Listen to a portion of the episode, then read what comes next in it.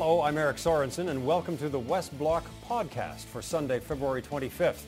On the show this week, what happened on that trip to India? Justin Trudeau returns today after a controversial visit capped off by a convicted gunman being invited to events with the Prime Minister. India was not impressed. Did the visit help or hurt Canada-India relations? Plus, the Ontario P C leadership race comes to Ottawa this week for a debate that just got really interesting. The man who quit as party leader is back in the race. Now who has the best shot at winning the leadership and the June election? And on Tuesday, the Liberal government tables its third federal budget. We'll talk to a senior economist about what Canadians can expect. But first, the trip was supposed to improve Canada-India relations, but the headlines suggested otherwise. Things went from bad to worse. Accusations the Trudeau government was influenced by Sikh separatists, and then a convicted gunman showed up as an invited guest of the Canadian government. What does this mean for Canada-India relations? Joining us now from Vancouver is Ujjal Dosanjh, a former Liberal cabinet minister and former N D P premier of British Columbia. And just to set up your experience, at the height of the worst of extremist activities in the nineteen eighties, a young Ujjal Dosanjh was brutally attacked. And the man who was charged in that attack, Jaspal Atwal, is the same man who ended up on an invite list with the Prime Minister. How, uh, now, he wasn't convicted in your case, but he was convicted in another attack. How did you react when you heard of what happened with him hobnobbing with Liberal elites these last few days? Well, I was left speechless. I mean, for him to visit India on his own is a, is a different issue, but to be part of the political elite and perhaps other diplomatic people from uh, India uh, at the reception in Delhi or in Bombay um, was absolutely uh, out of this world. I thought uh, there was something amiss in this whole situation. Um, he uh, could be a security risk. Maybe he's a reformed man, but obviously he had a criminal, serious criminal record of uh, uh, trying to kill a, a visiting Indian cabinet minister on Vancouver Island in British Columbia, um, subsequent to attack on me uh, and his acquittal on that uh, attack. Um, Even if there were no security concerns, there should have been the political and the diplomatic antenna go crazy in this respect, because the Prime Minister had set out to improve Indian-Canadian relations. Uh, the Prime Minister of India had taken him aside at Davos and said, look, all is not well. Uh, we believe uh, the Khalistani activity in your country is problematic. And um, And the Prime Minister had two of his ministers uh, basically say they weren't Khalistanis or sympathizers of Khalistanis before they departed for India. They go to India and they bungle it by uh, poking the Chief Minister of the state of Punjab, where the Golden Temple is, in the eye um, by saying they didn't want to meet with him.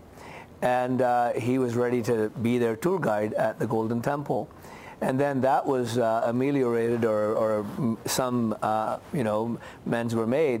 Uh, and then you have this other political bombshell go on, uh, go off uh, in the form of Mister Atwal, uh, right in the middle of uh, Mister Trudeau uh, being sort of, you know, talked about in the in the Indian press as having been snubbed um, by the Prime Minister of India. So it didn't yeah. go well. No.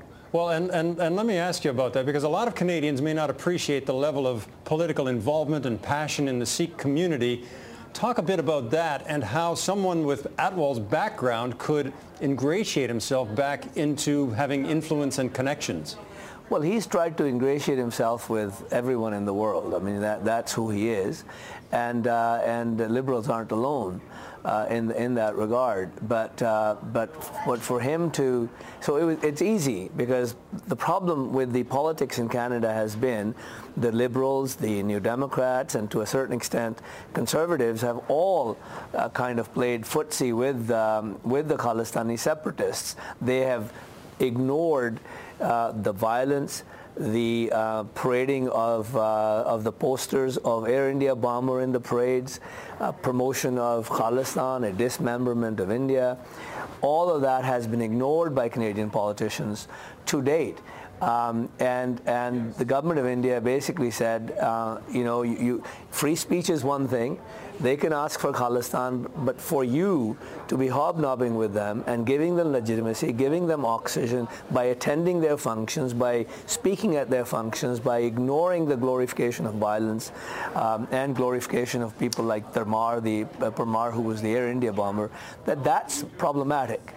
And yeah. so we, we went to correct that uh, situation, but we obviously with uh, with Atwal made it worse. I understand the prime ministers now have had a meeting. They've hugged, and I, I hope that the uh, relationship is uh, back on track.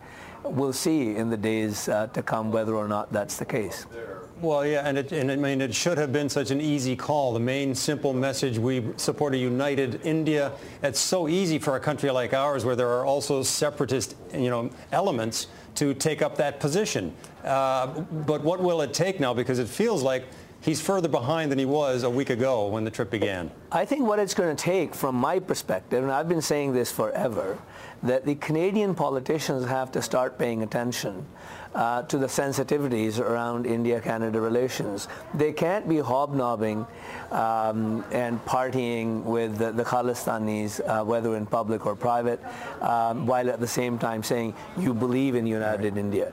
You can't All believe right. in United India if you hobnob with the others. Fair enough. Now, before you go, um, pipeline issue has been very big between B C and Alberta. I wanted to get your view on that because you also have a, a unique perspective. You know both of those premiers, Horgan uh, and uh, and Notley, from your N D P background. Are you surprised that they, the two of them came together to at least walk away from the precipice on this? I, I have, it, it actually pleased me to no end that they did that, because they both looked childish.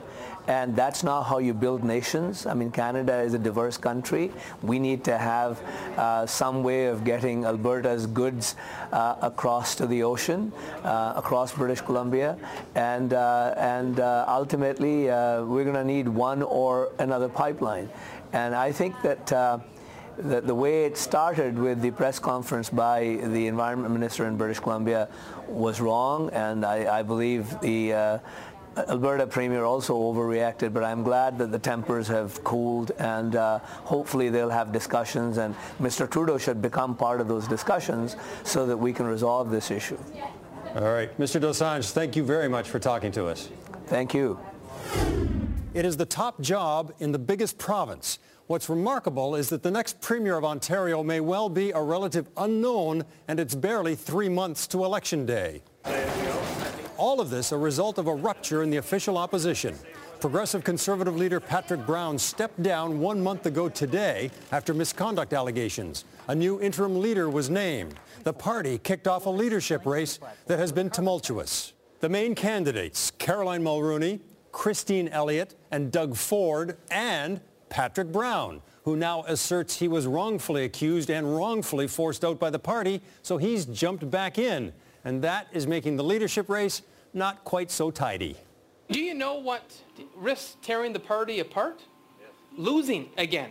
Losing to Kathleen Wynne. I think for the party, it's an opportunity to have um, major change, a fresh start. We don't have time for a leader in training.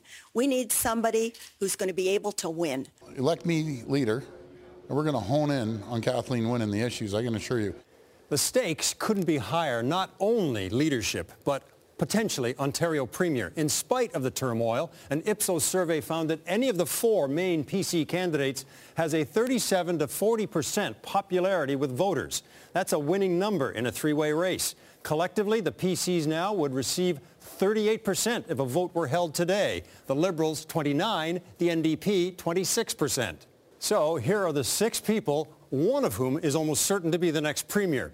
Favorable impressions with voters? Well, for the Tories, they're in the low twenties, though Patrick Brown is down around eighteen percent. But that's better than the sitting premier, Kathleen Wynne, who's at sixteen percent. N D P leader Andrea Horvath is highest at thirty percent. She runs ahead of her own party's popularity. In terms of unfavorable impressions, they are highest for Wynne, a whopping sixty-two percent, followed by Ford and Brown. Elliott and Mulroney represent the biggest unknown to voters.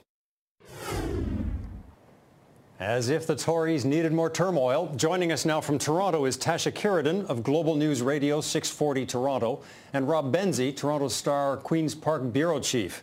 So before millions of Ontarians go to the ballot, it will be up to about one hundred to one hundred thirty odd thousand P C members to pick a leader.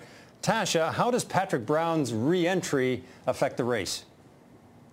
I think it affects it in several ways. Um, first of all, it focuses all the attention on him, and it takes off it, uh, the attention on a lot of the policy issues I think the other candidates might have wanted to bring to the fore, or looking at their character or their fitness. It basically becomes a referendum on Patrick Brown's character.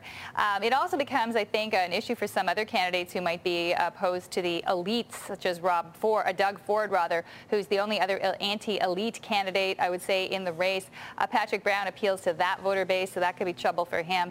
Yeah, how many anti-elite votes are there to split up there? Rob, you've been at Queen's Park for, I don't know if it's five decades or six, but uh, have you seen anything like this? No, uh, this is a soap opera meets a reality show meets House of Cards. It's like nothing we've ever seen, uh, in, at least here at Queen's Park, and I don't think on Parliament Hill either.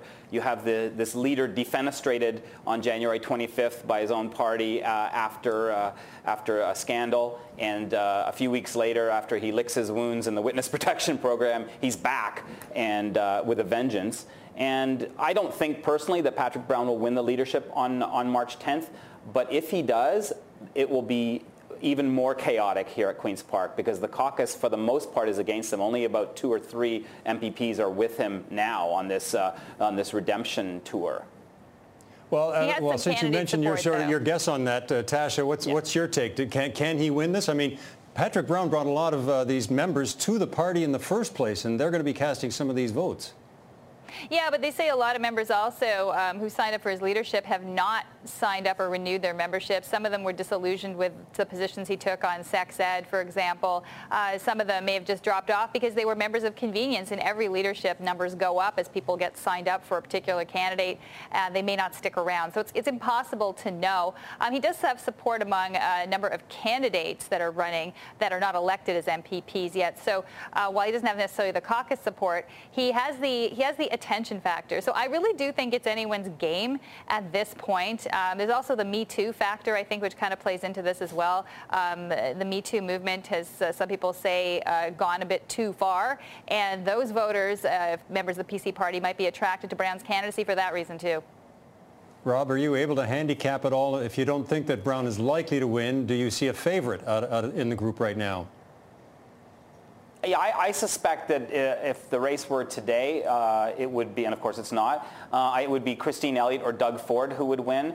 Uh, Caroline Mulroney is, is struggling, I think, a little bit. I think a lot of people had high hopes for her, but she hasn't really caught fire yet. We, we saw on Friday that she had a press conference here in Toronto where she was attacking Patrick Brown uh, more vociferously than uh, she had before, and saying he should get out of the race because he does, he's a distraction. So I think we'll see more of that in the debate next week, uh, or sorry, this Wednesday in Ottawa, uh, the, the, uh, mm-hmm. the, the candidates debate. But I, but I, I I, I think right now it's still Christine Elliott or, or Doug Ford, but you never know. Brown did bring a lot of people into the party, um, and yes, Tasha's right, a lot of those social conservatives are, are disillusioned with him, and some of them have gone to Tanya Granic, uh, Granic Allen, who has done a really good job uh, pushing her issues. Uh, she's against the sex ed uh, curriculum. Whoever thought that that would be a cornerstone issue of a leadership campaign? Well, it is, so uh, and th it's thanks to her.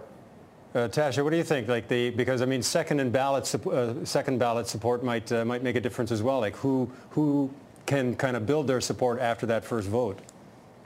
Well, that's the thing that Caroline Mulroney was talking about uh, this week when she had her press conference uh, last week, actually, when she said, you know, it's not about the second ballot. It's, uh, that's why Patrick Brown should get out. People should be focused on beating the Liberals. Um, well, it's easy to say, but, you know, I think that the second ballot support is going to be important. I think Tanya Granic Allen, uh, Rob's absolutely right. She's attracting the social conservative vote that might have been disillusioned with Patrick Brown.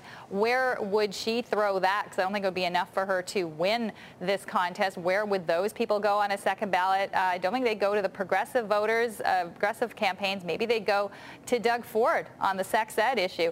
Um, and then again, you see the two more progressive centrist candidates, I would say Christine Elliott and Caroline Mulroney. I agree. Caroline Mulroney, I don't think uh, is going to win this race. Would she be instrumental in putting Christine Elliott over the top? There's lots of different horse trading that could go on on a second ballot.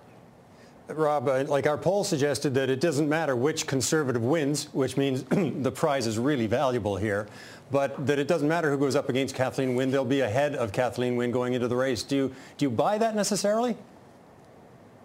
Um, well, I think I would take everything that's being polled right now with a grain of salt because it's all theoretical. Um, and we haven't, I mean, yes, there is a lot of discontent with Ka Kathleen Wynne. We've seen that in polls for the last sort of two years. Um, but uh, the Liberals, I know, would really like to face off against Patrick Brown or Doug Ford. They're less enthusiastic about facing off against Christine Elliott or, uh, or Caroline Mulroney. But they believe that they could beat either of the two men in this race in a, in a general election. Maybe not with another majority government, but I th think they think they could win a minority once they're talking about issues like pharmacare, the minimum wage, and not talking about personalities. And I mean, at the end of the day, the Tories are going to have to tell voters after March tenth, oh yeah, honest, we can govern a one hundred fifty billion dollars a year corporation called Ontario, even though we've had this this absolute mess for the last few months in our own party. It's, that's going to be tricky for them to turn the corner and pivot away from, from their problems uh, into a general election. How do you think this affects the general election, Tasha? Well, I think it definitely, uh, if I were Kathleen Wynne, I'd be smiling right now because just this three-ring circus is, uh, it's a distraction from anything bad that could be happening here. Conversations really about things like the minimum wages impact on jobs in Ontario, all that stuff, it's been superseded by the Patrick Brown show. So great for her as long as it lasts, of course. And Rob's right, after the uh, leader's chosen, that's when the focus will narrow. I think, though, um, that, uh, you know, the, if Patrick Brown hadn't been allowed to run, I think it would have been a lingering situation. Because I, I don't think, I mean, I'm just guessing here, but I don't think he necessarily will win. It's possible, but there's no guarantee of it. So I think the party was smart in a way to let him run, because if he loses, then that's the end of the story. He can't complain anymore. He can't sue the party for not letting him run, as he threatened to do. So I think the, the big beneficiary here to me should be, but seemingly isn't yet, Andrea Horvath, because the N D P is the only party that doesn't have, you know, scandal and this kind of thing happening to it uh, as the other two do. So really, um, you know, if I were her, I know this, she had a press conference this week, uh, she's trying to beat her drum and say, yeah, what about me here? Look at the N D P if you want a fresh start. Well, it's a lot more excitement than a lot of people expected. Uh, Rob Benzie and Tasha Kheiriddin, thanks for joining us. Thank you. Thanks, Eric. The Trudeau government tables its third federal budget on Tuesday. What tax changes might we see, and who will be most affected? Joining us now from Montreal for his insights on what to look for is Craig Alexander from the Conference Board of Canada. Craig, you are a chief economist. Uh, you see budgets coming at you every year, this one coming a little earlier than usual. What do you expect on Tuesday? Well, the, the government's going to be tabling a, a budget, which I think is going to be relatively modest, but filled with new measures with a, a dominant theme around uh, removing gender barriers. Uh, I think one of the challenges the government has is that in terms of the economic outlook, we're, we're likely to see modest economic growth going forward, and that'll constrain the tax revenues that they have for, for new initiatives. Moreover, this is the third, the third budget. Next budget will be before an election, and so the, the government might not want to make large-scale announcements Given, given that the, the next budget is the one that where they'll probably want to make the, the, the, the biggest gains in terms of new programs before they go back to the electorate. Uh, in terms of the focus, I do think that there's going to be a gender theme. I think that the, the government has been very clear that what they're looking to do is remove barriers facing particularly women, and I think that's going to show up in a whole variety of different ways in, in terms of things to help promote women in sciences, help promote business, uh, women entrepreneurs. Uh, on the tax front, I, I, I don't think we're going to see large-scale tax changes, uh, although small businesses will be watching for clarity around uh, some of the, the, the tax measures on small business that previously was very contentious. You might remember late last year we had a, had a, had a real debate about some of the proposals the government had around small business taxation. Yeah, you mentioned that, uh, that next year is an election year. Sometimes the goodies are held back till then. And also that the, this past year, the economy was very strong, and this year might not be. So do both of these kind of constrain uh, what we might see in this budget? Because we're not getting a lot of trial balloons this year about what might be in the budget. Yeah, typically before, before budgets, we, we often hear about a, a variety of possible uh, pro, uh, new policies. And I, I don't know if it's because this is a very early budget, and so the, the public service is, is working really hard on putting together this year's budget, and that's limiting the number of, of, of trial balloons, or, or whether, whether it's just a simple you know, a, a function of the fact that they, they really do want to keep the, the, the modest uh, new announcements to being on, on budget day. Um, but, you know, the economy has done well. I think that the, the, the growth we've had means that the deficit will be smaller than what the government was previously projecting. Uh, but I do think that if the government's going to continue to, to run deficits but keep the debt as a share of the economy on a downward path, and that's what they've really committed to, I think it limits what their, their new policy options are going to be.